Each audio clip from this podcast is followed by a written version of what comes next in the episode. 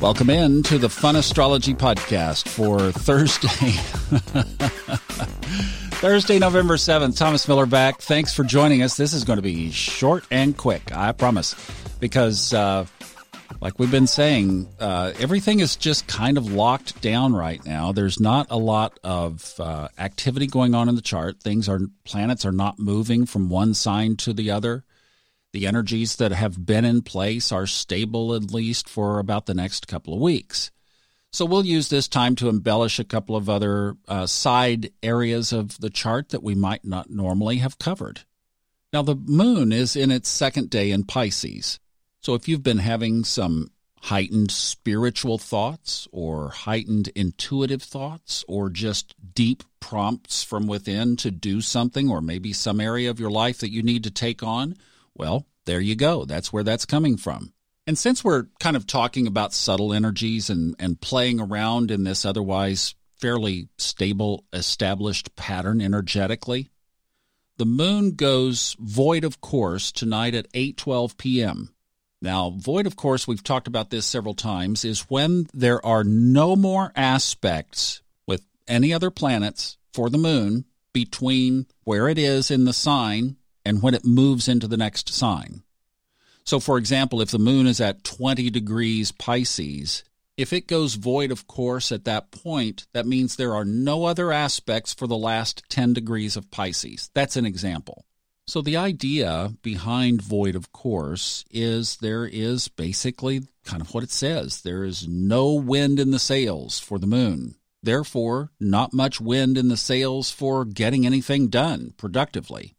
So the void of course begins tonight at 8:12 p.m. Eastern Time. So if you wanted to play with something energetically, wind your evening down early tonight and do something to spend the, the time between winding the evening down and going to bed to just be extra reflective and extra meditative. Really try to tune in to those Piscean energies, the deep spiritual connection of Pisces and just see what shows up. Play with it. That's a good way to put the void of course of the moon to a test and see what just see what happens. And you know, you might not be that in tune with things or maybe your mind is going from the day perfectly normal. This is just to play. Again, it's kind of like our do stuff in the mornings. It's this is just to play. And you can see what comes up. I had a uh, cool little interaction with Kelly Surtees on Twitter a couple of days ago. She had a Twitter post about Mercury retrograde and she was saying Mercury retrograde gets kind of a bad rap, and I uh, agreed and chimed in. She said she uses it exactly what I was talking about to go within and to get some things done internally around the house and etc where we're not so concerned about out there. We're more focused in here. Now there's one other cool thing that's going to be happening around this mercury retrograde that is quite significant. On monday November 11th, we will actually be able to see Mercury as it passes in front of the sun. Now, this is a rare occurrence. I mean, you would think that it would happen more often with Mercury passing in front of the sun three times a year, but it's a matter of angle and perspective. So, the last time this happened was in 2016. The next time it's going to be visible to the Earth is 2032. So this is this is a substantial thing in the sky. Now please don't go get your eclipse glasses and try to see it. Because first of all, it looks like a pinhead anyway. I mean, we're talking the smallest planet against the biggest object. it's like warped perspective right there. It literally looks like a little pinhead.